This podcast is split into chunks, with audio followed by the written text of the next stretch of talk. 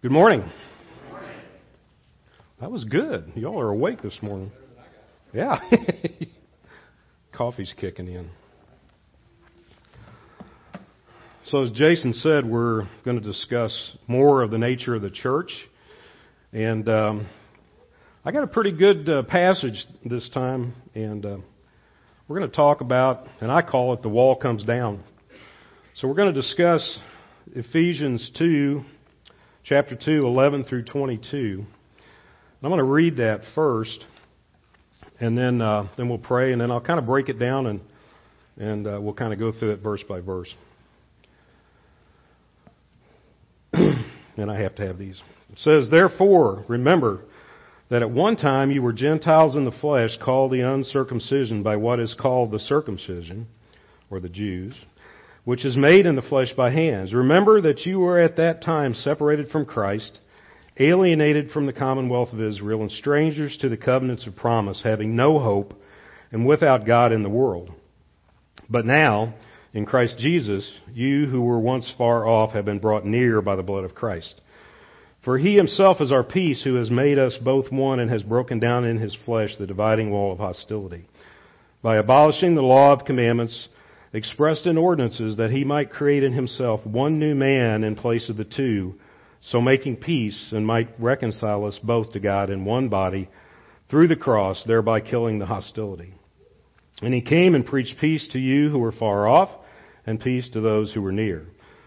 For through him we both have access in one spirit to the Father. So then you are no longer strangers and aliens, but you are fellow citizens with the saints and members of the household of God, built on the foundation of the apostles and prophets, Christ Jesus himself being the cornerstone in whom the whole structure being joined together grows into a holy temple in the Lord. In him you also are being built together into a dwelling place for God by the Spirit. Let's pray. Father, we just come to you today. We praise you, Father, and um, we just pray that we will, as a church, honor and glorify your name in all things that we do. Help us to grow. Help us to love one another. And Father, I just pray that the words that I speak today are not my own, but they're yours, Lord. I just pray that they will uh, fall on attentive ears and, and uh, that, Lord, your word would be engraved in the hearts of these people that are here today. For we ask it in Jesus' name. Amen. so, have you ever felt like you've been excluded from something? Uh, maybe you didn't make the team, or maybe it was a, a club you wanted to join, but you know they excluded you. Maybe it's a group of so-called friends. I hear this from teenagers all the time. You know, I didn't make the, I'm not in the clique. I'm not in the group. You know, I'm excluded from that. But what about the ultimate rejection? Separation from Christ. As I just read, this is where the Gentiles were at that time. We're all sinners and we all deserve death. But God reached His hand out through the cleansing blood of Christ to bring us into His family. And uh, I don't think I've ever told this story before, and it, it's a it's a story of exclusion. And uh, Al can probably speak to this. I was in uh, I was on a hunt one time uh, in Alabama, and uh, I was out with the outfitter, and and the little town is Faunsdale, and Faunsdale, Alabama, is just a little ways west of Selma. Anybody that remembers the '60s and the civil rights movement, or has studied it in school, knows a lot of the stuff that went on in Selma, Alabama. People died because they were trying to bring race relations to the point where it needed to be. So anyway, I was out with the outfitter and we were wandering around and he was showing me his property and he was so proud of it and he said, well, we need to run into town. I need to get some feed at the feed store. Now, Faunsdale is about the size of this church parking lot. I mean, it's a small little town. Maybe it's got a few more things than Paynesville, but it, not much feed store. And it's also got a little little uh, restaurant there, you know, where all the local farmers go. I mean, you know, we've all seen these around here. So we go in there and we sit down and we order a burger and fries, and there's other people in there, and they're kind of looking at me because I'm not from around there, you know, but I'm with the guy that is, so everything's good. So a young black man walks in, and everybody just stares at him including the guy I'm with. And he sits down at a table by himself, and he sits there, and he sits there, and he sits there. And I see the waitress over there, and I'm starting to kind of get the vibe of what's going on, and I see her standing over there kind of against the counter, looking at him like this. So eventually she does go over and take his order. He orders his burger and fries. And everybody just kind of stares at him. And then I see the guy that I'm sitting with looking at him, and he says in a loud voice, what he doesn't understand is he don't belong here. Well, I'm looking for the place to crawl under the table. You know, I understand racism. I've lived around it. I've been around it. That overt racism to say because of how he looks, he doesn't belong there. That guy was a nice young man, well dressed, obviously some sort of professional man. And I thought to myself, you know, sometime later, I should have said something first of all, and but I didn't. So shame on me.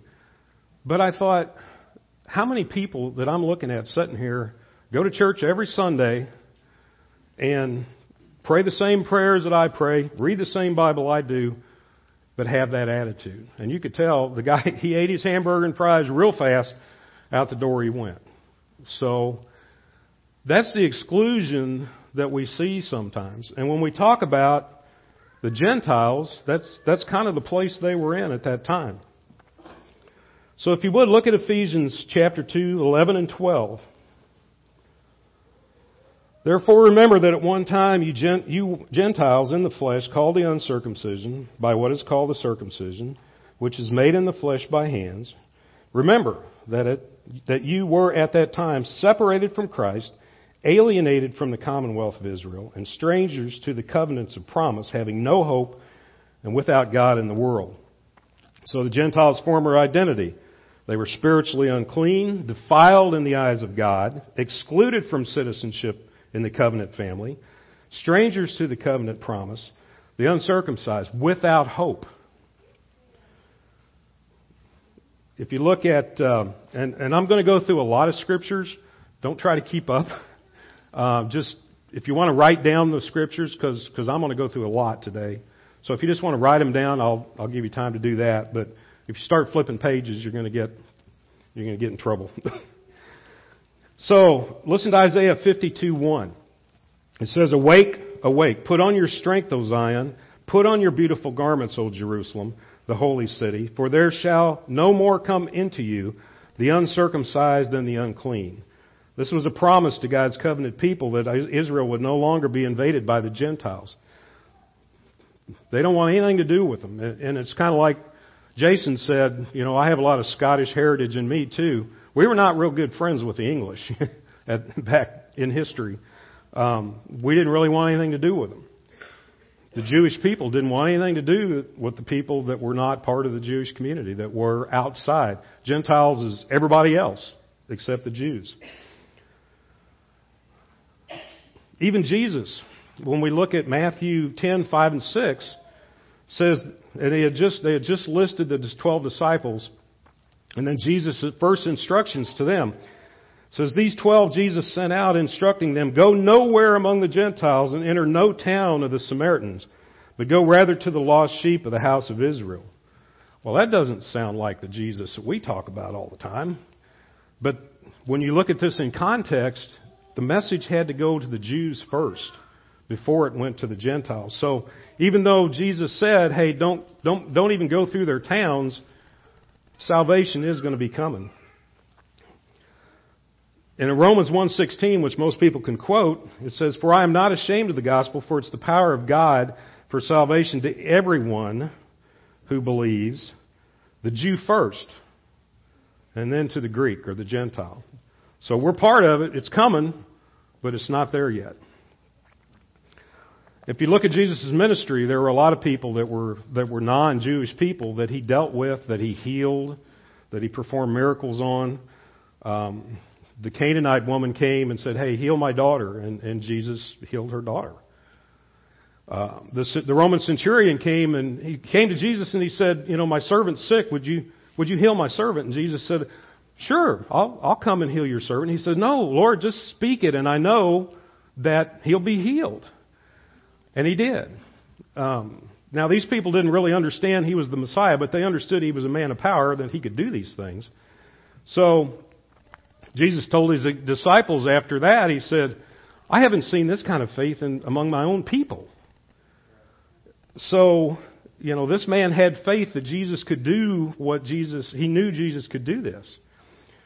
And then in Matthew 8:11, he told his disciples, he says, "I tell you, many will come from east and west, that's from all over, not just the Jewish nation, and recline at the table with Abraham, Isaac, and Jacob in the kingdom of heaven." So he's he's laying that foundation out now for the disciples. They're going to start understanding that yeah, we're going to the Jews first, but it's a whole lot more than that. We're going to we're going to share the gospel with everyone. Look at Ephesians 2:13. It says, "But now in Christ Jesus, you who were once far off have been brought near by the blood of Christ." Those first two words, "but now," you know, is, are so powerful because you know, Paul's just laid out your deplorable condition here. What a what a mess you got. You guys have no hope. You have no hope. But now, because of Christ, you have salvation. So listen to Isaiah. In light of what this says, listen to Isaiah 53, 5 and 6. It's another familiar verse, I'm sure, to you. But he was pierced for our transgressions, he was crushed for our iniquities. Upon him was the chastisement that brought us peace. With his wounds we are healed. All we like sheep have gone astray. We have turned every one to his own way and the Lord has laid on him the iniquity of us all. So when you look at that in the light of the New Testament, we see, you know, he, they're talking about, God's talking about everybody. If you would, we'll have you turn to one. Turn to Daniel 7, and we'll read 13 and 14. I'll give you a second to get there.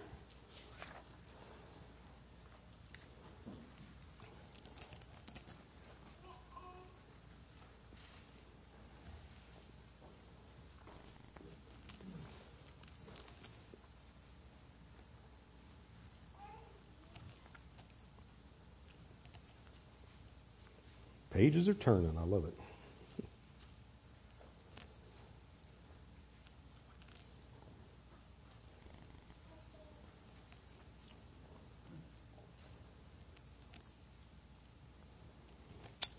Chapter 13 says, or verse 13 says, I saw in the night visions, and behold, with the clouds of heaven there came one like a son of man. Um, Jesus referred to himself as the Son of Man more times than anything else in the New Testament. And he came to the Ancient of Days and was presented before him. And to him was given dominion and glory and a kingdom that all peoples, nations, and languages should serve him. His dominion is an everlasting dominion which shall not pass away, and his kingdom one that shall not be destroyed. We talk about the Old Testament pointing to Jesus from Genesis on, there's, and that's a whole another series. Um, and it also, if you if you read through the Old Testament, it also points to salvation for everyone. Sometimes we think, well, how did the Jews miss this? Because God specifically says all through the Old Testament, salvation will come to everyone, to all, not just the Jews.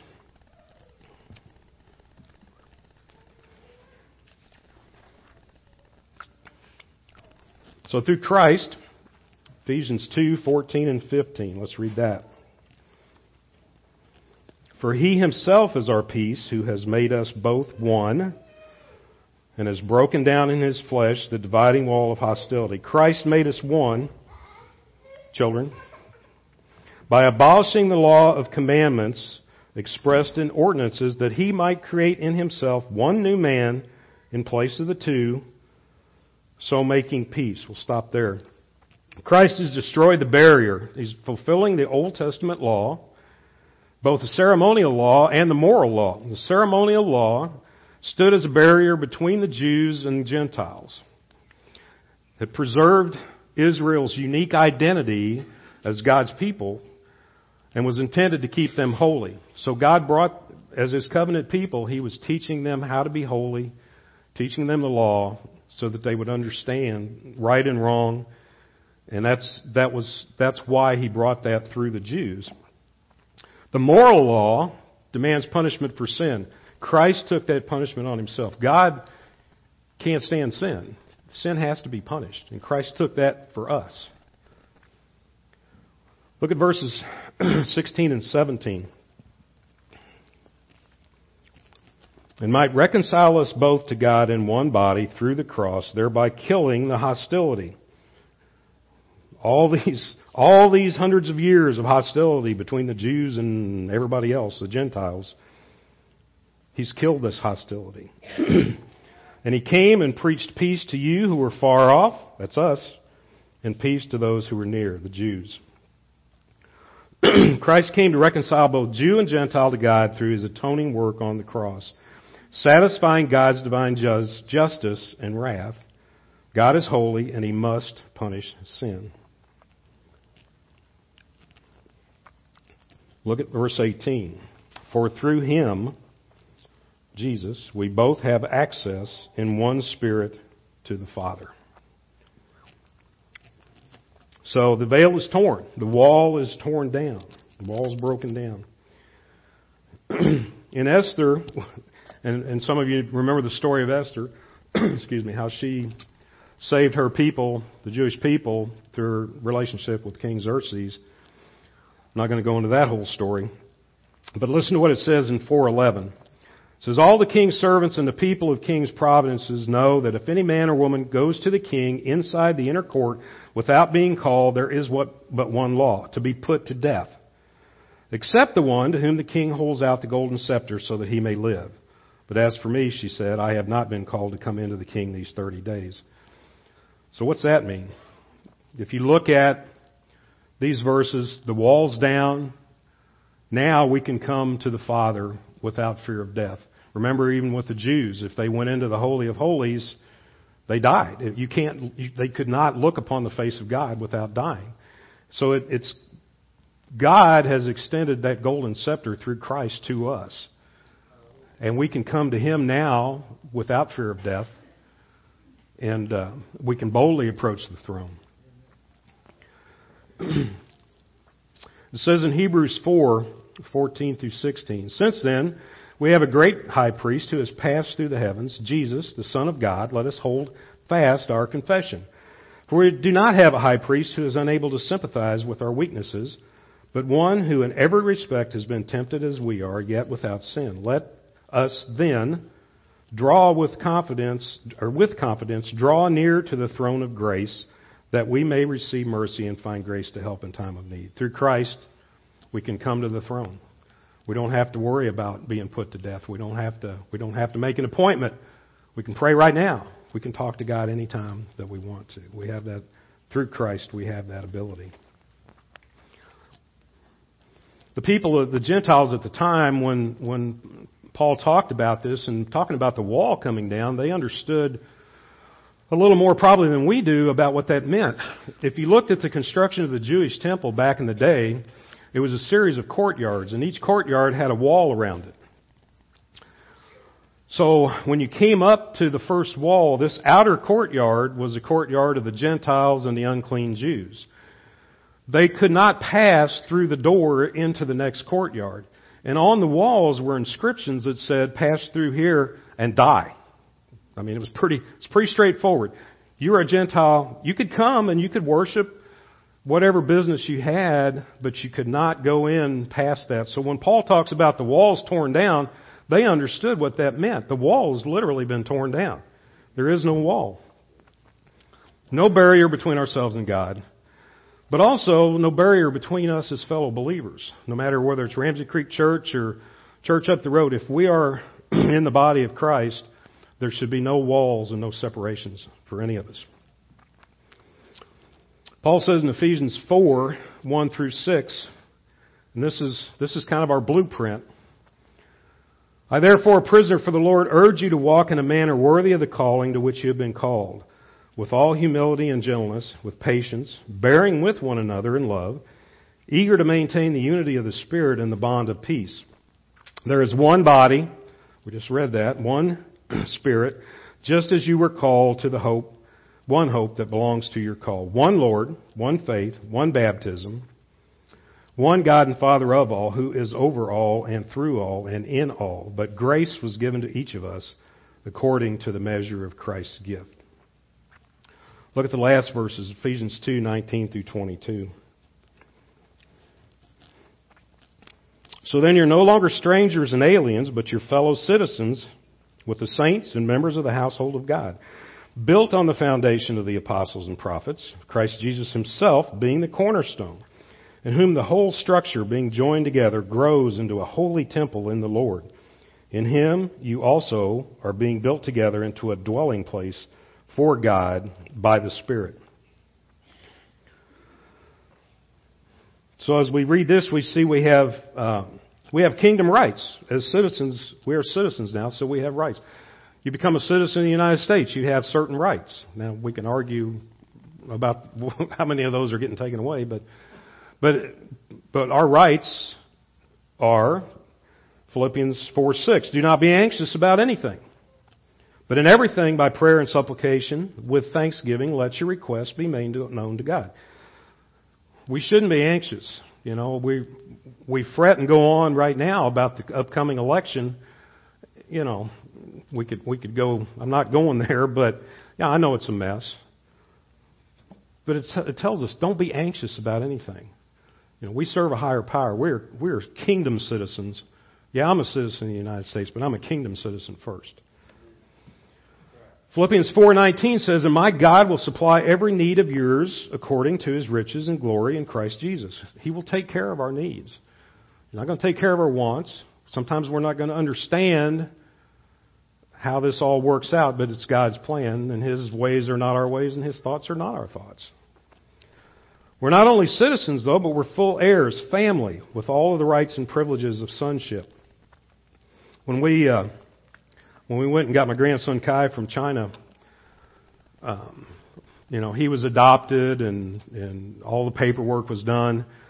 And the paperwork for citizenship, when he, when that plane touched down in the United States, he was a citizen of the United States. But he was also a son. He was a grandson.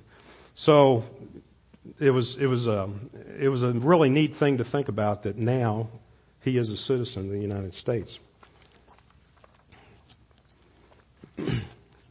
Romans 8, 16 and 17 says, The Spirit Himself bears witness with our spirit that we are children of God, and if children, then heirs, heirs of God, and fellow heirs with Christ, provided we suffer with Him in order that we also may be glorified with Him. We don't really like the suffering part at the end of that. But what, what inheritance do we have? We, we're kingdom citizens. We have inherited God's mercy and grace in our lives when we come to Him. we we are part of the family. We are all part of the family. So we're being built into a holy temple, it says, with the apostles and the prophets as our foundation, and with Christ as the cornerstone. So we need to appreciate the worth of fellow Christians, whether it's in this church or whether it's in the world somewhere else. It will not hinder the building process. Remember, it says we're being built into a holy temple. We haven't, we are not a complete construction job yet. And it, I said, you know, have you ever felt like you had little to offer in service of God? Um, I think sometimes we we tend to do that. We look around, we see what everybody else is doing. But in 1 Corinthians 3:13, Paul's talking about the parts of the body but in that verse, he says, on the contrary, the parts of the body that seem to be weaker are indispensable.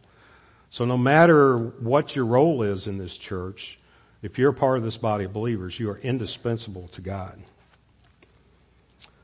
We're still under construction. We're being built up in maturity, individually and as a church. Brick by brick is the way I like to think about it. As we study God's Word and we disciple each other, we're, we're laying those bricks. When we don't treat each other in a manner worthy of God's calling, we tear down the temple instead of building it up.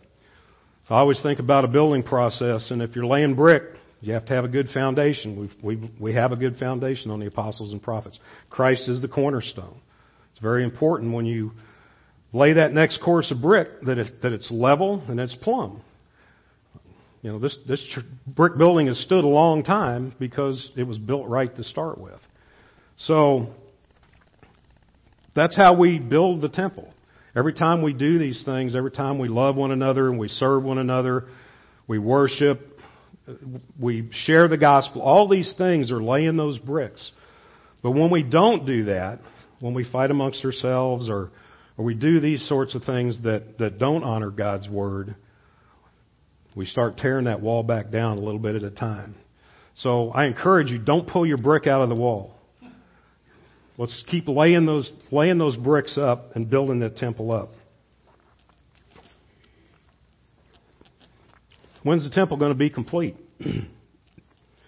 Philippians 3, 8 through 12 says, Indeed, Paul says, I count everything as lost because of the surpassing worth of knowing Christ Jesus my Lord. For his sake, I have suffered the loss of all things and count them as rubbish, in order that I may gain Christ and be found in him, not having a righteousness of my own that comes from the law, but that which comes through faith in Christ, the righteousness from God that depends on faith, that I may know him and the power of his resurrection and may share his sufferings, becoming like him in his death, that by any means possible I may attain the resurrection from the dead.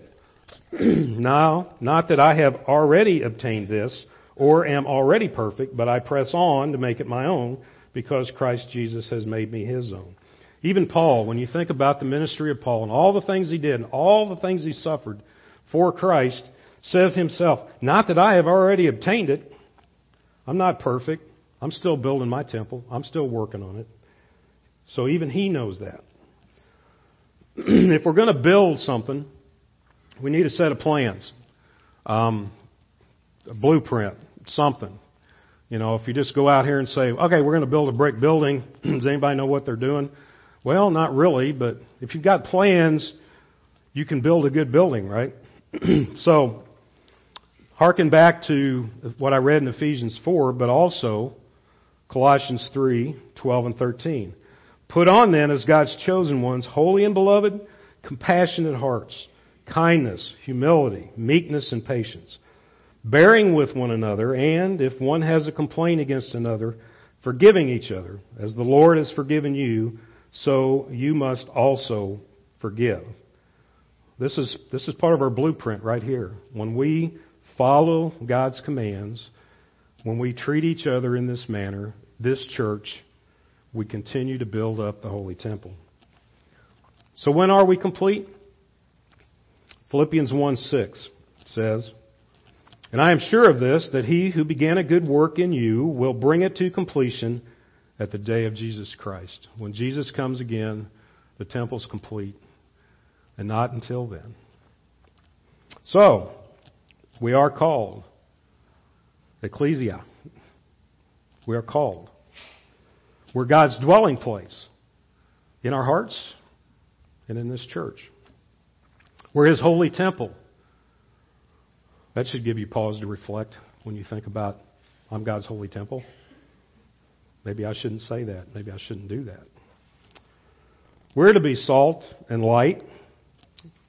We're to care for fellow believers. We're to set an example for the world as we share the gospel with the lost. Maybe you're here today and you don't know Christ as Lord and Savior. Or maybe you're a member of this church and, and you are a Christian, and Satan's going to whisper to you, You don't belong. You don't belong here. Look at all these other people. Look at what they're doing. I can't come to Christ. Look at what I've done. Or maybe you are that Christian. You say, I just don't have much to offer. Remember, you are indispensable in the kingdom of God. So I urge you not to listen to Satan. Satan's a liar, and the truth is not in him. When he tells you you don't belong, you do belong. And if, if you're feeling that tug at your heart to come to Christ, don't back down. Don't, don't sit there in the pew. Make that decision today. God declares, because of Christ's sacrifice on the cross, I'm satisfied. You are my children, and I am your God. Christ has provided the way for all of us. All of us. Let's pray. God, we just come to you and we thank you that your way of salvation and your plan included us all along, Lord, that, um, that you desire that, that none perish, Lord, that, that we would all come to you. Father, just, uh, just break our hearts for you. We just pray, Lord, that as a holy temple of this church here at Ramsey Creek, Lord, that we would continue to build in a manner worthy of you. We pray individually, Lord, that we would um, continue to do the same, Lord, that we would not put differences between us, Lord, that we would love each other, all those that claim Christ, Lord, and all those that are followers. There, we are all one, Lord. There is only one now, and that is all of us together with Christ as our King. Lord, come. If they don't know you, Lord, I just pray that you have planted, that I have planted seeds, Lord, that will fall on fertile ground and that you would provide the increase. I just ask these things in Jesus' name. Amen.